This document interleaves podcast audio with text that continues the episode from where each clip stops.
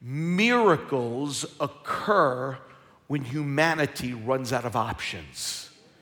When there are no more options, let me just say this miracles are God's interventions into our lives. And this is so important. The, the, I love what the great Christian writer G.K. Chesterton said. He said, The most incredible thing about miracles is that they happen. Folks, you are sitting in a miracle building here.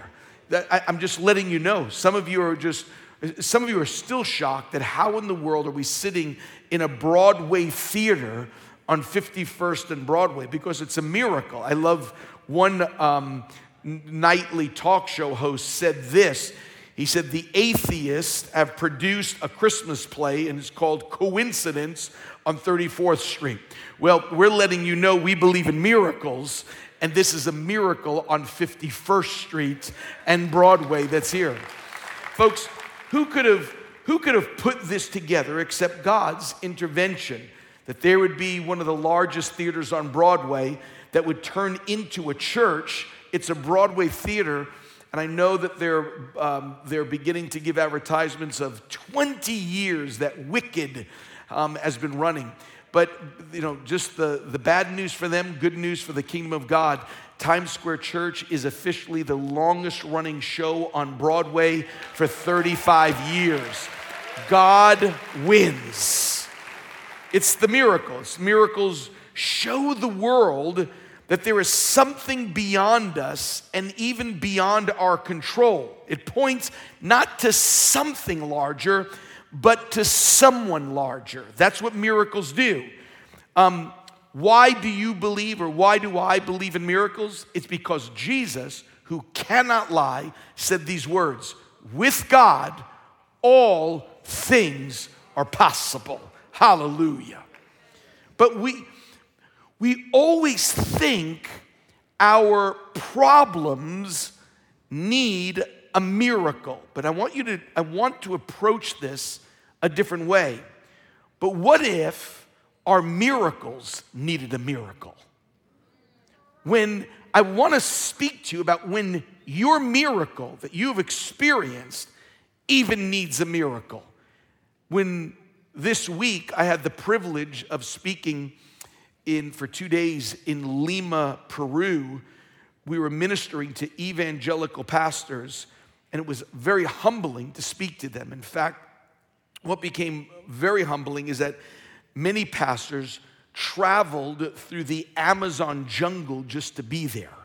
They would spend the night in the jungle and then come to this conference, and we had 1,100 pastors come and join us in the, in the nation of Peru.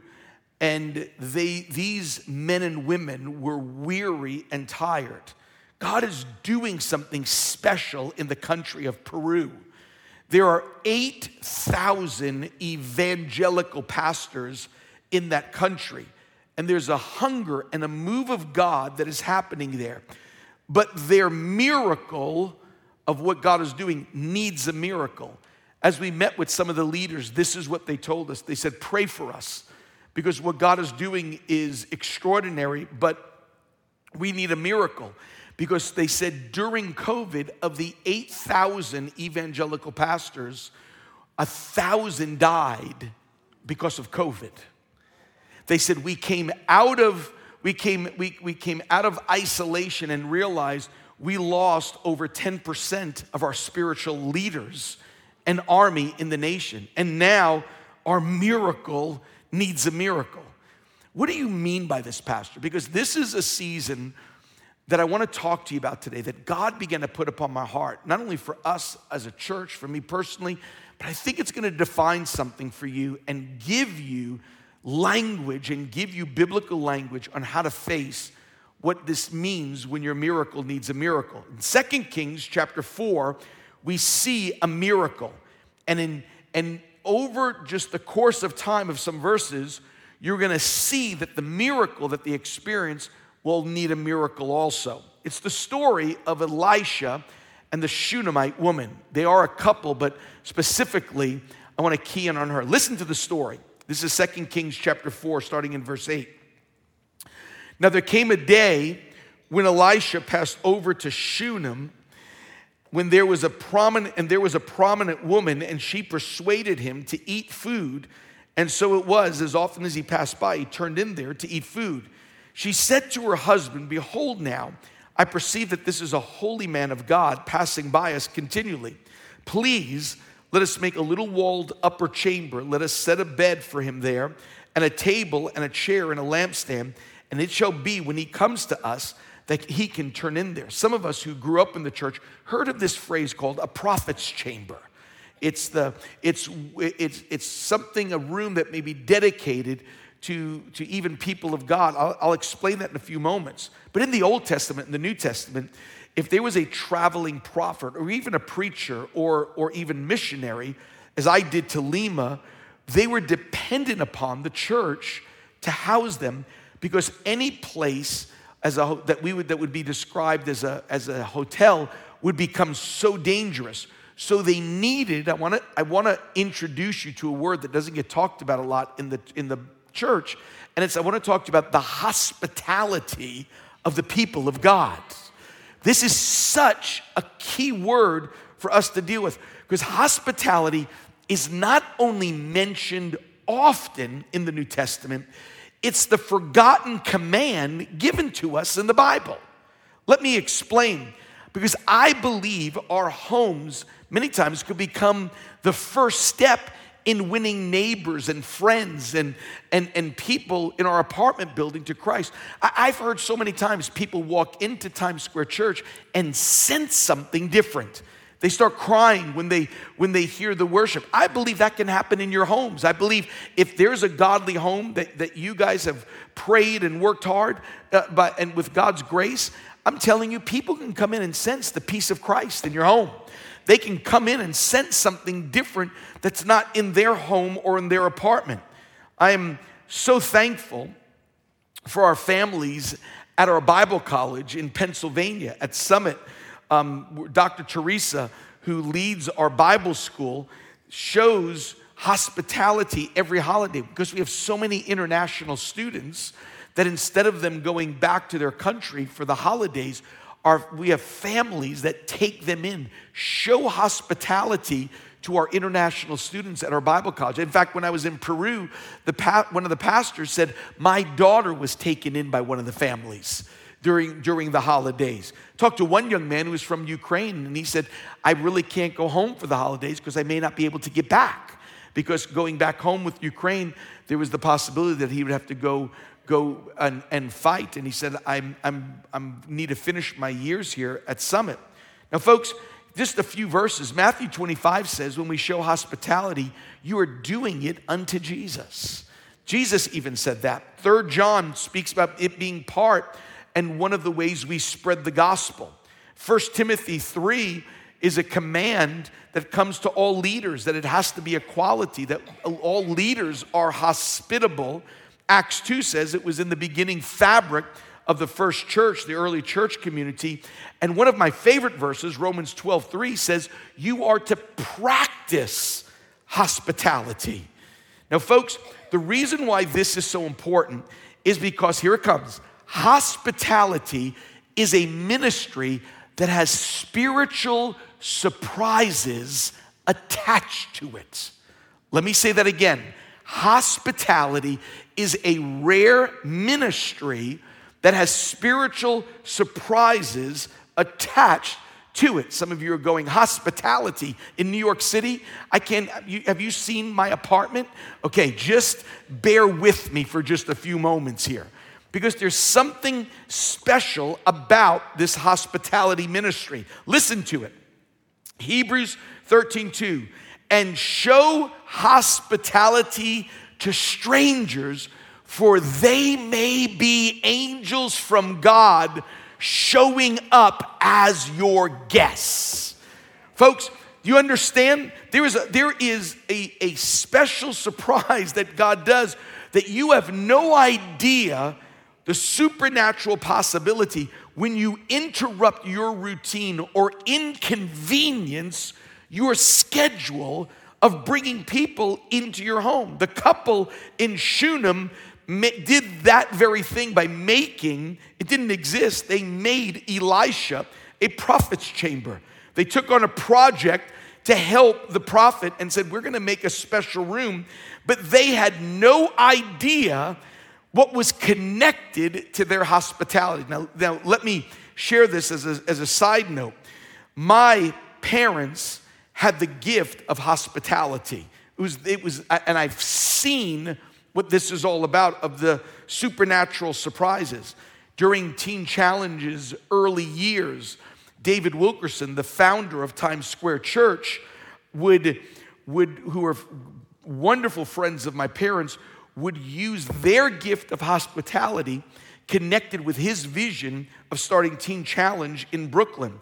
And David Wilkerson would bring perspective, uh, uh, perspective uh, donors and even people that was going to partner with Teen Challenge, and he would bring them. And my mom would make this supernatural lasagna. And when they would bring them in, they would show hospitality, and Brother Dave would begin to speak to them about what it means to uh, rescue drug addicts at that time in New York City, and not knowing that those dinners at that dinner table would begin to lead to, to thousand centers all over the world. My parents would later go on. Oh, I have to tell you this amazing story. Talk about showing hospitality. Right after church, I had some woman. Um, I, I, have learned you don't guess ages, but but there's there's an older woman here who her and her husband used to pastor, and um, many, many years ago, they said we used to show hospitality to David Wilkerson when he used to come down to Florida and speak. And we would open up our home for David, but he said he would always come with some police guy to our home. I said, That was my dad that you hosted. Like literally decades ago, this woman was hosting David Wilkerson and my dad as they were talking about Teen Challenge all over the world. But later, that hospitality would go on. My parents would invite other Christian leaders over their house, feed them, even people who were without families that would come and live with us for months at a time.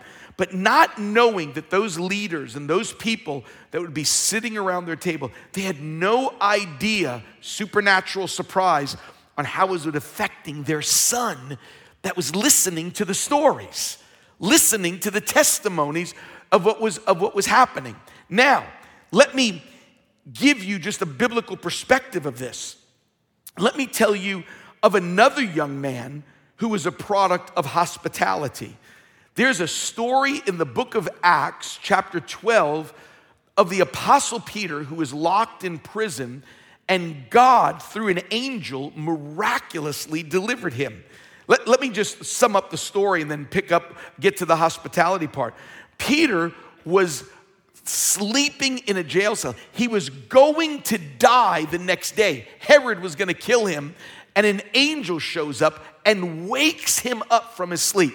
Now, how many are like me? If you know you're to die the next day, you wouldn't have to wake me up from sleep. I would be up all night long.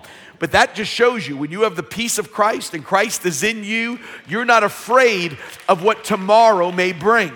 And all of a sudden, in, in, in, the, in the late hours of, of night, an angel comes. The Bible says had to strike him on the side to wake him.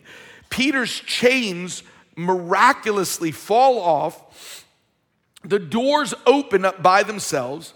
The guards were blinded. Peter walks by the guards through the door into the streets, and now he's on the outside of the prison, and the angel disappears. All of a sudden, Peter goes, Let me get to a house where somebody, in a sense, is hosting a connect group, a prayer connect group in a home. And we want to talk about what it means whether you're online from different countries hosting a connect group or even right here in New York City. That is a sense of hospitality when you begin to do that. Let me show you what happens. You ready for this? Listen to it now. Verse 11 of Acts chapter 12. When Peter came to himself, he said, Now I know for sure that the Lord has sent forth his angel and rescued me from the hand of Herod and from all that the Jewish people were expecting. And when he realized this, he went into the house of Mary, the mother of John, who was also called Mark, where many were gathered together and were praying. She was hosting a prayer meeting in her apartment. And think about this. While they're praying, because we're told earlier, they're praying for P- Peter's release. While they're praying, the Bible says he knocked on the door of the gate, and a servant girl named Rhoda came to answer. And when she recognized Peter's voice because of her joy, she didn't open the gate, but ran in and announced that Peter is standing in front of the, the, the answer to the prayer meeting is outside the front door. And they said to her, You're out of your mind. She kept insisting that it was so, and they kept saying, It's his angel. Folks, think about this. You're in a prayer meeting praying for Peter to get out of prison.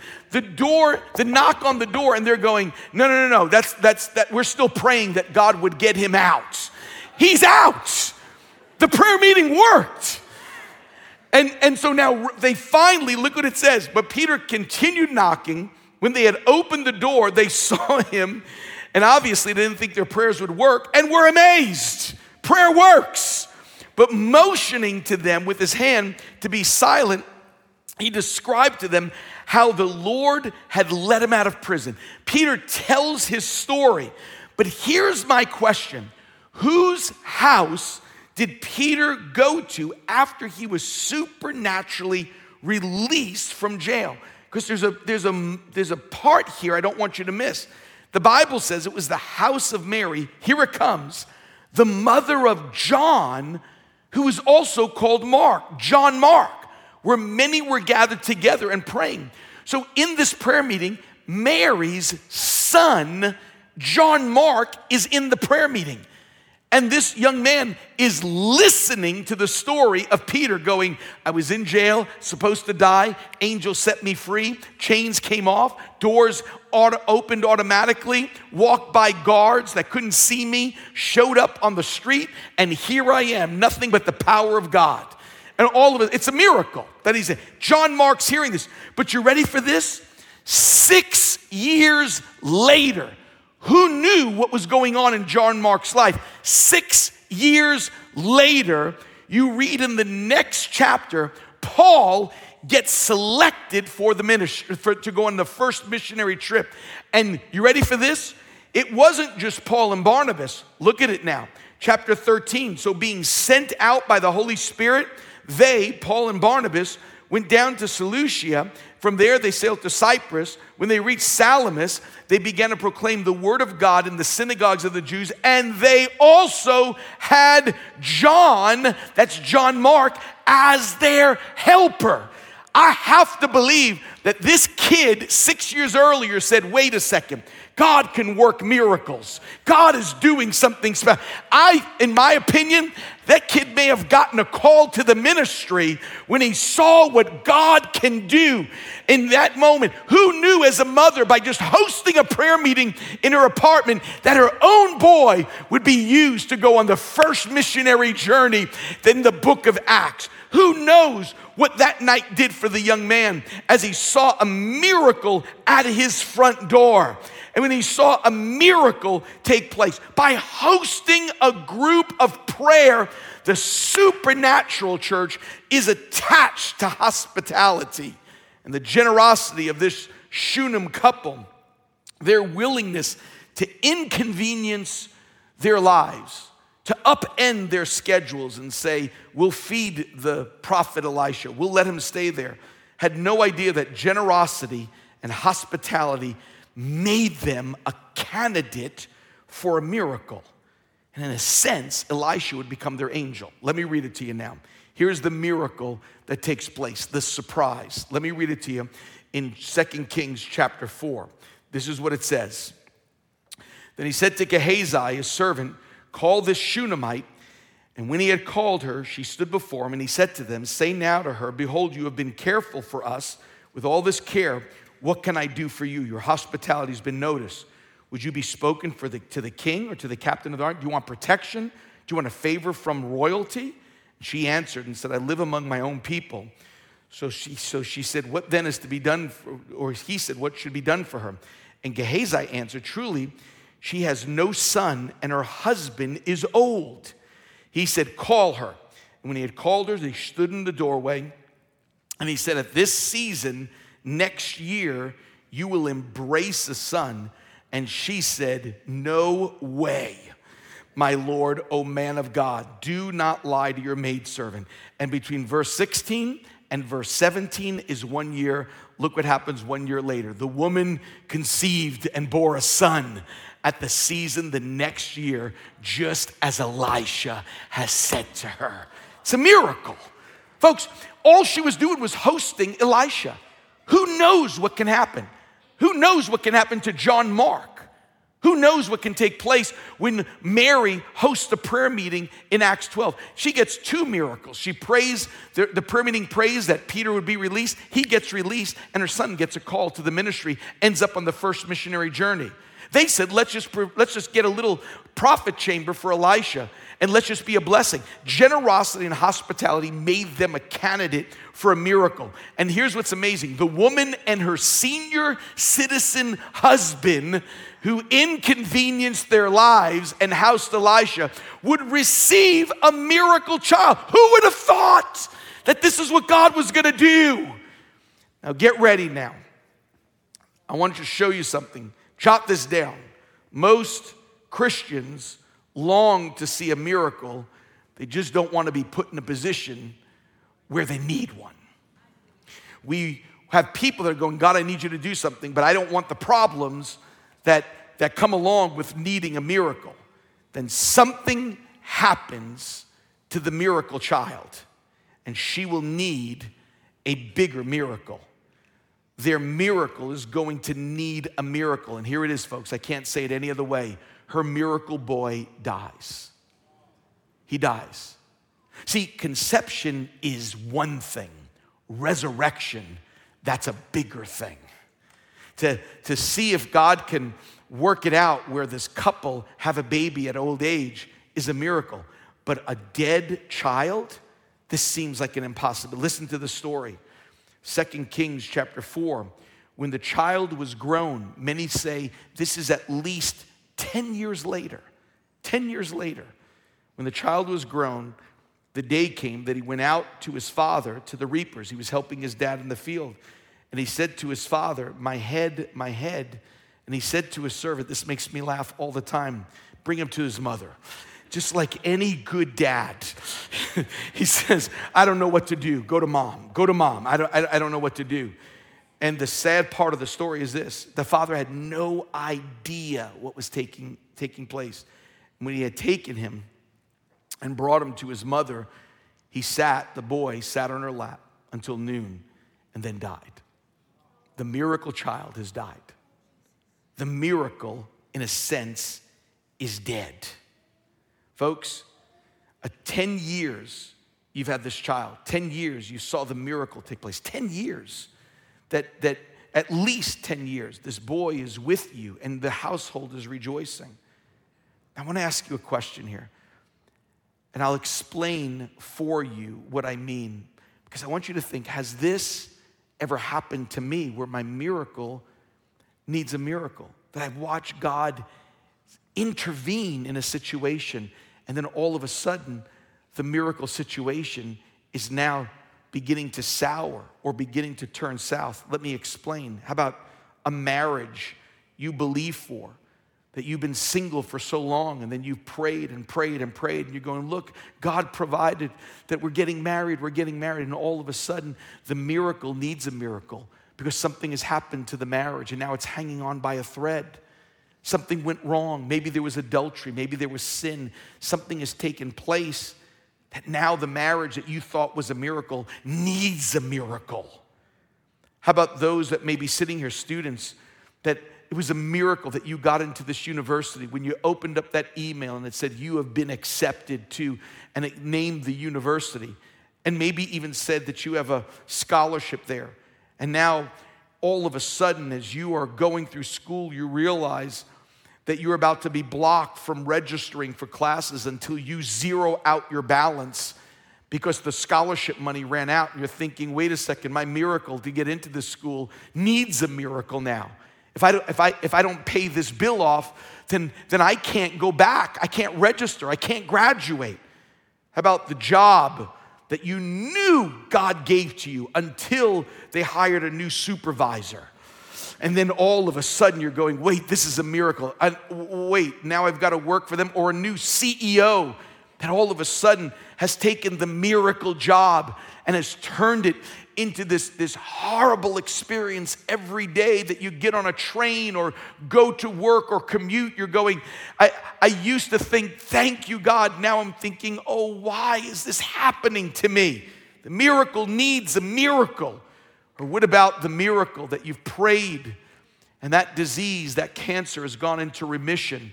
And then all of a sudden, you find out as you're doing the, the six month updates or the yearly updates that it may be back. And now the miracle needs a miracle. Or how about the couple that were told you can't get pregnant, you can't get pregnant, and then all of a sudden a miracle takes place. And instead of lasting 10 years, maybe it only lasted 10 weeks. And every time a pregnancy comes, there is, there is a miscarriage. And all of a sudden, you're thinking, my miracle needs a miracle. The pregnancy, we can't bring it full term. And how about those that are watching from around the world or maybe sitting here? How about a church or ministry that you have prayed, God, give me an opportunity, and God God works something out. You're invited to be on staff or maybe even to be pastor or leader of a ministry. And then all of a sudden, something has gone bad the board has turned against you. A family in the church, as you're trying to preach the word and let the, the, the, prayer meetings come to the church, you're being fought against. Some, some power family feels like we're losing power because we're the big tithers in the church. I don't know who I'm talking to, but I'm talking to some leader out there. And you're thinking, I thought this was God, and all of a sudden this family or this board member is starting to upend something. And what I thought was a miracle now needs a miracle. How about your salvation experience? What a miracle for us to be born again in this place today. But all of a sudden, voices from the past have gotten in your head saying, Are you done with this? Enough of this. It's not real. You can't go to church every time the doors are open. You don't love us anymore. You love that church more than, and all of a sudden, it all gets in. Now, the miracle needs a miracle. As I was as I was praying for you and praying even last night, it hit me so strongly. Folks, the nation of Israel existing is a miracle. It's a miracle. It wasn't, there was nothing. And then on, listen to this, this date is important. On May 14th, 1948, by the UN, by the UN resolution, they become a nation. May 14th, 1948. Why are you saying that date, Pastor Tim? Because the miracle needed a miracle. Do you understand? On May 15th, less than 24 hours from the miracle taking place, five nations attacked the new nation to destroy it in 24 hours. And all of a sudden, the miracle needed a miracle. Folks, this nation, which is 75 years old, has known nine wars from the Six Days War in 1967, the Yom Kippur War in 1973, and what Israel is facing right now. Every single time, people are trying to come in and take this miracle nation that should never existed. God put them there according to prophecy and according to the scripture. And folks, I want you to look at me. I know this is not popular to talk about, but I've got to talk what's in the scriptures and what's there for. So I'm just letting you know that this, I, I, I, I'm, I'm done being afraid or worried about what anyone thinks. I'm done with a biblical worldview brought me to the places I don't care. I really don't. If it says it here, that's what matters. And Israel is a miracle of what God has done. And I think if you're watching, and I know Israel is watching today, you need to understand your miracle needs a miracle. It needs a miracle in that nation. C.S. Lewis said it like this pain shatters the illusion that everything is okay. One moment when all of a sudden everything falls, the floor falls out from underneath you. This woman this Shunammite woman decides to go and find Elisha. And all of a sudden, she takes that child, lays it in the prophet's chamber, and goes on a 20 mile journey from Shunem to Mount Carmel. And I want you to hear her first words. This woman, where the miracle needs a miracle, her child is dead. The boy is dead, died on her lap. And, and as I'm reading the story, I'm waiting to what would her first words be when she sees the prophet? Why did you do this to us? Why would you give us a child and let it die? Why would you give us a miracle, bring joy to our house, and let us enjoy this precious little young man? And then all of a sudden, grief has set into our home. I want to read to you after this woman has her son die on her lap puts it on the prophet's bed, runs 20 miles. I want you to hear her first words that come out of the Shunammite woman. Here it is, church. Verse 25. So she came, went and came to the man of God to Mount Carmel. When the man of God saw her at a distance, he said to Gehazi, his servant, Look at this now, folks. Behold, there's the Shunammite. And here's what it says Please run now to meet her and say to her, Is it well with you? Is it well with your husband? And is it well with the child? And folks, look at this. And she answered, Say it with me, It is well. What? Where did you get that? How did that happen? It is well. Where did those words come from? People are telling you to make funeral arrangements because the child is dead, and she says, It is well. I, have to tell you, this is incredible to me. We I, Ricardo and I were talking about this. We sing a song that I love the song, except for one part of the song. You sang the words because it's just not, it, there, there's more to the story. And, and the song says, If I'm not dead, then you're not done. Well, in this story, he's dead, but God's not done. Which, which means if you're alive, God's not done. Here it comes. And if you're dead, God's not done. So I told Ricardo, I said, you can sing that song if you want to. I said, I love the song, but when you get to that part, just look at me, because I'm gonna go, mm-mm. Not true. It's not true. Shunammite. How, how do you know? L- listen, how does this woman say, It is well? Her response is a hymn. It is well with my soul. Horatio Spafford was a Chicago lawyer in the 1860s and was greatly influenced by the ministry of the great American evangelist D.L. Moody. And it was also a friend of the Moody family after going through a number of, of both uh, just difficulties and also blessings, they were in the blessing stage, and Anna, his wife, and his four, four daughters were going to take a vacation to England, take a ship, no, no airplanes, but take a, a cruise, a, a, a boat over to England. On November 21st, 1873, they took from the East Coast here the French ocean liner the Ville du Havre. It was crossing the Atlantic from the US to Europe with 313 passengers on board. And among those passengers was Anna Spafford and their four daughters. And Spafford, Horatio, had planned to go with the family, but found it necessary to stay in Chicago to solve an unexpected business problem. And he told his wife they would join him in Europe. He would join them just a few days later. So he finished his work in Chicago, go to the East Coast, catch an ocean liner, and meet them in England. Four days into the crossing, listen to this now, Times Square. Listen to this, those that are watching around the country and around the world. Four days into crossing the Atlantic, the Ville de Havre collided with a powerful iron hulled Scottish ship, the Loch Earn. Suddenly, all of those on board were in grave danger, and the ship was sinking. Here's the part that's just, for some reason, as a parent of four children, it just it, it moved me. She, it said that Anna, Horatio's wife, hurriedly brought her four children to the deck while the boat was sinking. She knelt there with Annie, Mar- Annie, with Annie, Margaret Lee, Bessie, and Tanetta.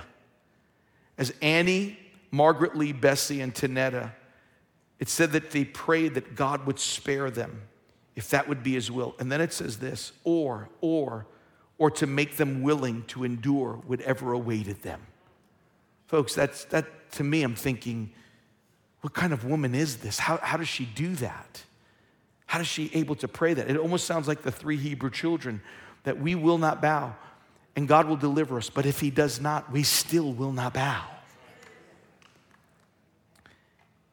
While she had the four girls on, on the deck, within approximately 12 minutes, the Ville de Havre slipped beneath the dark waters of the Atlantic. 226 passengers of the 313, including Spafford's four children, all perished in the waters. A sailor was rowing a small boat over the spot where the ship went down, spotted a woman floating on a piece of wreckage, and it was Anna Spafford. She was still alive, while her daughters couldn't even imagine if she even witnessed her four, four daughters going under and drowning before her very eyes. They pulled her onto, the, uh, onto a boat on another vessel which was going by to help with the rescue efforts, and she couldn't telegraph her husband Horatio for nine days. Nine days later, in Cardiff, Wales, she wired her husband a message which began, Saved alone, what shall I do? He said Spafford later framed the telegram and placed it in his office. Saved alone, what shall I do? Many don't realize is that just months before the cruise that they were going over, they had a little boy who also died in infancy. And now Spafford is childless, five children gone, five kids all gone. Spafford, after the telegram, booked a passage on the next available ship and left to join his grieving wife. With the ship four days into the cruise to Cardiff, Wales, the captain called Spafford to his cabin and told him they were over the place where your children perished in the waters. Now, folks, what happens next is nothing less than a Shunammite moment. How does this woman, when they ask her, Is it well with your husband? Is it well with you? Is it well with your child? And her words are, It is well. Horatio Spafford leaves the captain's deck, comes down over the railing, and looks over the ocean where he's lost four of his daughters. And out of the depths of Spafford's soul, words started to pour out. As Spafford wrote these remarkable words that to this day is sung, and it goes like this When peace like a river attendeth my way. This is Spafford. When sorrows like sea billows roll. Then he said these words Whatever my lot, thou hast taught me to say. What does he say? It is well, it is well with my soul And the chorus goes like this It is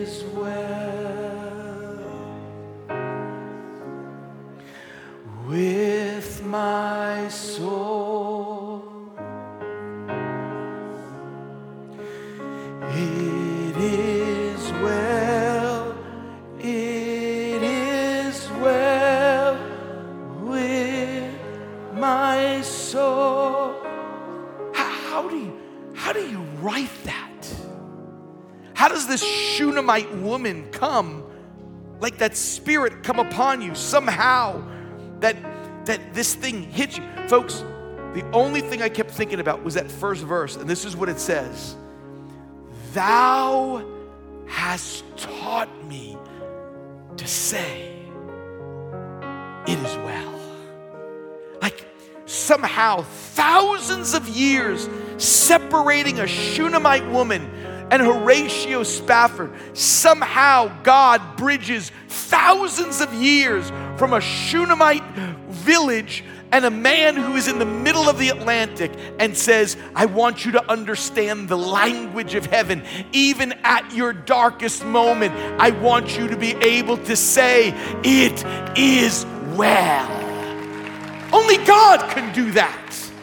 Folks, what he was teaching us is like this one when my child has died, when the report is bad, when the resources are gone, when the marriage is on the rocks, I want you to ask me, how you doing, Pastor Tim? And I promise you, I'm to take a page out of a Shunammite diary that when you ask me how you doing pastor tim? Despite all the things that are happening this is what you're to hear. Three words from me. It is well. Child is not alive yet I've, I, I don't know where that came from. I don't know how Spafford said it. I don't know how a Shunammite says it. Something deep. It was a faith declaration from her. She saw something. I, I don't know what it was. I, I, I, but somehow, I want in my life, I want to be a it is well man. I want to be the kind of guy that when you show up, how, how, you doing? Oh, you don't know what's going on. I can't. It is well. It is well with my soul. Out there, it's a storm, but in here, it is well.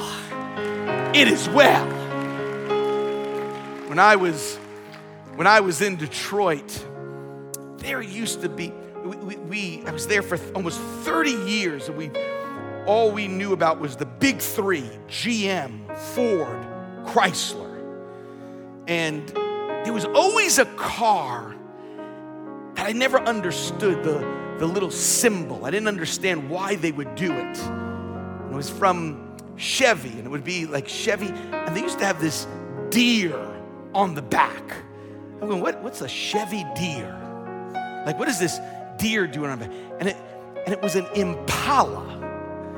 It wasn't a deer. I learned this. It's an African antelope that's only about three feet high, if that. And they said, This little animal is amazing. They said, At its size, it can jump 10 feet high and 30 feet wide. They, and so that's why you would see it on the back, the Chevy Impala. It looks like it's kind of, it's in motion jumping. Well, I saw them at the Detroit Zoo. And what amazed me was this they are small, they have these odd looking horns, but the wall that blocked them in was four feet high. I was, I literally, I walked over, I said, What's wrong with you people? I said, You understand you can jump over this? You can jump 10 feet and 30 feet out. And I felt like it was like Madagascar. Run, come on, be free, get out of here, get out, go. And that none of them listened. And here's what's amazing this is what I learned. They built the wall a foot above them, and this is what's incredible. If they can't see where they're jumping, they won't go.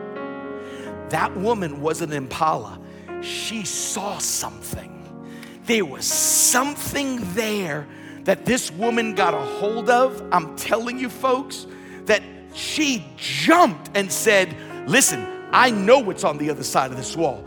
My miracle needs a mirror. She had the audacity. You know what else she said in this chapter? Second Kings 4:20. She didn't say it is well. This is what she says. You could read it in your Bible. 423 says this: it will be well. What? How can you? All of this talk is while that boy was dead. That's when she said it. She didn't say it before because she knew she can jump. Folks, that's not the language of a funeral, that's the language of a miracle, is what that is. That's why I believe. I believe they wrote about this woman. They wrote about that jump. They wrote about that woman that scaled over the walls of impossibility, that scaled over the walls of death, that scaled over the walls of grief. They wrote about her in the book of Hebrews, chapter 11. She was in the faith chapter. There's a little verse in there that many people miss, and it says, By faith, women received their dead back by resurrection. She saw resurrection. She saw God. She saw miracles. She saw, and she was able to say, You may stay on this side of the wall and go, I can't go. We need more resource. We need this. And that woman goes, You can stay here and cry all you want. I see resurrection. I see God. I see miracles. My miracle is going to get a miracle. Hallelujah. All right, here's the conclusion. All right, get ready to write this thing. I want you to write this. How many still carry a Bible? Would you raise your hand? How many still? Okay, not many of you. How many use their phones? Raise your hand. Oh my goodness. All right, write this in your notes, but all you old people, like me, I'm gonna be officially old in three weeks. Um, I have this written on my Bible have it written on the Bibles that I use, the Bible I use here at the church and at home, something that David Wilkerson said, and it's this God always makes a way for a praying man. And if you're a lady, then you write down God always makes a way for a praying woman. You write that down. Listen, let me tell you why this is important. Miracles happen when people pray. You can jump, you can say it as well if you know how to pray. You can say that. Miracles occur when humanity runs out of options. And here it is. And we close with this. Stand with me and let's read this together. Second Kings chapter 4. 2 Kings chapter 4, the rest of the story says this. When Elisha came into the house, he makes the 20 mile journey back. Behold, the lad was dead and laid on his bed. So we entered, and here comes prayer talk right now. Shut the door behind them both. Here it is, folks. And prayed to the Lord. When you pray, you can make that jump. It's the impala that just stands there going, I don't know what's on the other side. When you're a prayer warrior, you seek God every single day. You wake up in the mornings and go, God, I'm gonna, I'm gonna trust you. You know, you know what happens? Prayer let you jump even even when everybody else is standing put. That's why oh, when you start to pray, you realize God can do anything. God can show up in anywhere. Here's what happens. Watch this. And he went up and lay on the child, put his mouth on his mouth, his eyes on his eyes, his hands on his hands, stretched himself on him, and the flesh of the child became warm. Now, this is what's amazing to me it wasn't the end of the story. Something got into Elisha that said, That's not what resurrection is. I didn't ask for warmth, I asked for miracle. Then he returned, walked in the house, back and forth, went up, stretched himself on him again, and the lad, I just for some reason love this part, sneezed seven times and the lad opened up his eyes. Folks, there's something about Here's what I love about this is that when he started to pray, he's he saw signs of life, but it wasn't the miracle. Warmth came back. And did you notice what he did? All of a sudden, when warmth came, that's not resurrection, it's just warmth. It's not resurrection. The child is, is whatever is happening. And then the Bible says this like, it's like this defiance in him saying, That's not what we prayed for. And the Bible says he started to walk back and forth. That's, that's, that's kind of the defiant militant going, Okay, we're gonna fight this thing through. We're gonna believe for God. You know I see do that all the time during the during the six o'clock prayer meeting where, where, where we'll pray this Tuesday night at six o'clock, where all of you will be there for? It's it happens, it happens on Tuesdays right here. That's why I watch Pastor Patrick. Pastor Patrick prays that way. This is the way Pastor Patrick prays. He's got that Elisha spirit. He's got this Elisha, something needs to resurrect spirit. Those are the people I want on my team. I want, I want the back and forth people. See, some of you may have saw some signs of life, but it's not the resurrection. I don't need warmth, I need a resurrection. I, I don't need warmth, I need seven sneezes. That's what I need. So some of you are going like, oh, listen, we, we saw something. They're coming home for Christmas. I didn't pray they come home for Christmas. I pray they get saved. That's what some of you are doing. Some of you are going like, no, we should be happy. We should be happy. They're, coming home. We should be happy. And I'm going, no, no, no, I don't want just want them home. I want them saved, filled with the Holy Spirit, changed. I want a resurrection. I want them at that table sneezing seven times because God resurrected them at that moment. God did something deep inside of them. That's what that is. Don't, don't settle for warmth, settle for a miracle. Make the jump. Now, here it is. I, am done. We're gonna sing, we're gonna sing you to this altar. And we're to sing it as well. Some of you, some of you, balcony, main floor, watching online, your miracle needs a miracle. It needs a miracle. Now you understand. And all you've done is talk about everything that's, that's wrong, and you've lost the it is well. And I need some of you to make the journey here to go. I'm believing, not for warmth, I'm believing for a miracle here. Some of you are sitting up there going like, "Well, I'm in the middle of the uh, I'm in the middle of the row. How am I going to come all the way down?" Just move. Just go. It is well. It is well. It is well. It is well. I've got to get down here. I've Got to get down here. You move them back. Just say, I'm on. And, and, if, if they won't get out of the way, just say, I'm on my way to Shunem. I'm on my way to Shunem. I'm on my way to Shunem. And it is well. This is Shunem. This is, this is the back and forth place. We're going to believe that God is going to begin to start not warmth, but resurrection that what you miracle, I don't care if it's marriage, I don't care if it's school, I don't care if it's health, resources, prodigal, I don't care if it's your salvation where the voices are coming back. Right now, the miracle is about to come. I want you to get out of your balcony. I want you to get out. Some of you go, oh, it's a long walk from the balcony. It's not 20 miles. So get down this, get down those steps. As we sing this, get down here. We're going to begin to pray for you right now. Come on. I want you to sing this with me. Just say, when peace, as you come, like a river attendeth my Come on, come to Shunem. Let's believe it.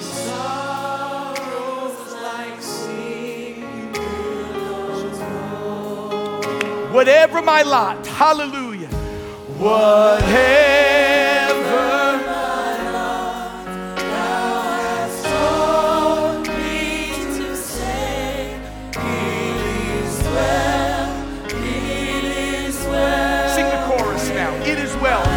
Let that be your language today. It is well. Sing it. It is well.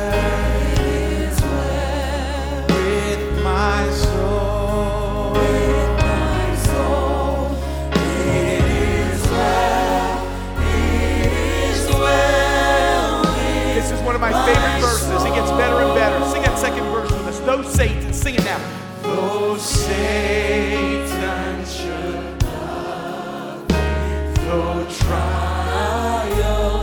Oh, I like this part. Let this, let this. Oh, this part makes me rejoice that Christ hath regard.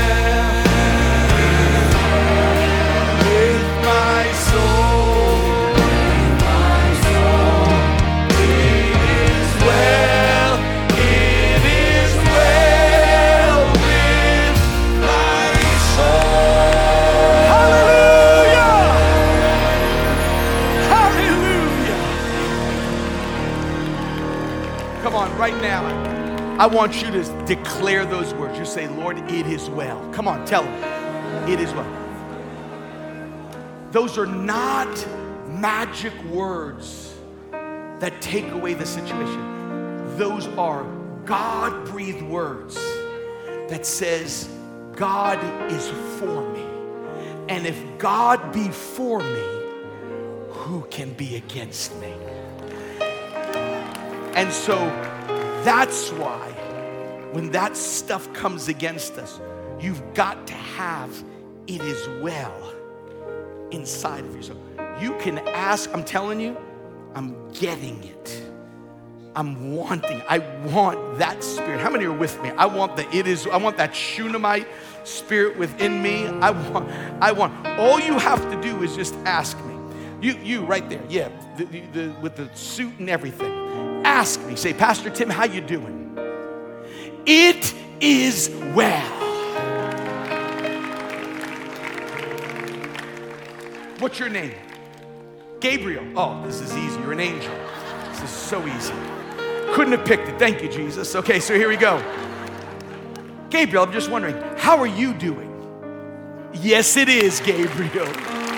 Yes, it is. That's what God, He's putting something in us. It's not, it's not denial. It is well is not denial. It's saying, I will not be denied jumping over that four foot wall. That's what it is. It's not me going, oh, nothing, nothing bad has happened. No, no, everything could be. I've got a dead kid. And I got a four foot wall. And everybody's saying, prepare for a funeral. But something in me says, make the leap.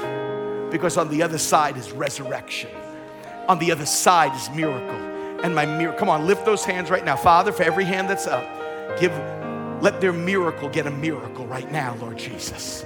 That's what I'm believing for. God, I'm praying that you put a little bit of a, of a, of a militancy and a define. Let them get the back and forth, oh God. Lord, even while they're waiting for the for the D train, let them on that, let them on that on the platform walk back and forth. And people just think they're impatient, but they're praying right there as they're waiting for the D train, as they're waiting for the F train. They're they're walking back and forth, and everyone goes, everyone is thinking, why are they walking back and forth? But in our spirit, we're going, that's part of the it is well. That's part of the it is well. That's part of what God is doing inside of my heart. God is doing that. So, Lord, with these hands raised, send a miracle to the miracle. Send a miracle to the marriage, to the health, to the prodigal. Send a miracle to the college student that's here right now. Send a miracle to those that are in a job that, that, that was once a miracle, but now it seems to be going south. Send a miracle for the miracle, Lord God. We need for God to show up again. Father, for those that have been saved before, and all of a sudden the voices from the past have come back and said, It's not real, this is not right. This is that doesn't even exist. Why are you wasting your time? God said a miracle for the miracle of salvation right now. God, cancel those voices and put inside of them the voice of the Holy Spirit that says, You are my child. You have been bought with a price. Hallelujah. Now, folks, look at me for just a moment and we close here. Do you understand? Some of you are here today. You being here is a miracle. How about this one? Just that you're alive. How many know what I'm talking about? Being alive. You're a miracle. Now, you are a candidate. Balcony, main floor. Let me listen, let, let me speak to you. Those in Kosovo, those in Israel, those in Nigeria, those, those in Trinidad and Guyana, those in Australia, listen, and those that are right here. You have to have Christ in you to do this. You, this, this isn't, this isn't some, some, some, you know, mind game trick. Uh, I'm not Tony Robbins going like, hey, just say it as well and everything's gonna be good. No, no, no, no, no, no. It doesn't work like that. It doesn't just say, speak it forth. No, no, no. If Christ isn't in you, this means nothing. Christ in you gives me the ability to jump, to believe for resurrection. But the first thing God needs to do is now your miracle needs a miracle. So if you're here today and if you're alive, your miracle needs a miracle. What is it? It needs the miracle of salvation right now. Salvation. That's what it needs. You need a miracle of salvation. And if you're here today then let Jesus come in and change you. That miracle is called being born again. I tell people all the time, it's as simple as ABC. A, admitting that I'm a sinner. I'm out of options. B, believing that Christ sent his son. That's what we're celebrating for Christmas. God sent his son to be born because man has run out of options. And C, confessing him as Lord. What is that? That changes it from religion to relationship. God did not send his son 2,000 years ago to get you to church. He sent his son 2,000 years ago to get you to heaven. That's what he came to do. And that can happen right now. You don't have to bow your head, you have to close your eyes. Those online, pay attention. Here's what I'm gonna ask you. If you're here today and say, Pastor Tim, I need a relationship with Jesus, I need to be born again, I need my life changed today. When you pray that born again prayer, I wanna start this journey with God. I need God in my life. If that's you and just say, when you pray that prayer, would you put me in that without any hesitation, with everybody looking around? If you go, put me in that prayer, hold up your hand as high as you can right now. Hold it up high. Hold it up as high as you can. Look at all these hands. Keep them up. Keep them up. Yes, yes, yes. All over here. Yes, yes, yes, yes, yes. Keep them up there, all the way in the back. Yes, yes, yes, yes, yes. I want to make sure we see everybody's hands. Yes, got you back there. Online, just type in decided so we know. Can we just pray this together, everybody in this place? Come on, all of us pray. Say, Dear Lord Jesus, I believe you're the Son of God. I believe that on the cross, you took my sin, my shame, and my guilt, and you died for it. You faced hell for me so I wouldn't have to go. You rose from the dead to give me a place in heaven, a purpose on earth, and a relationship with your Father. Today, Lord Jesus, I turn from my sin to be born again. Come on now, say this with me God is my Father, Jesus is my Savior, the Holy Spirit is my helper, the Bible is my guide, and heaven is my home. Let me add one more thing. And it is well. In Jesus' name. And everybody said, Amen and Amen and Amen. Thanks so much for listening. We hope you've enjoyed this message. And be sure to subscribe so you can receive new messages each week. Visit tsc.nyc for all the latest info on how you can stay connected. Also, don't forget that you can follow us on social media on all major platforms at Times Square Church. Thanks for tuning in today. Have a great week.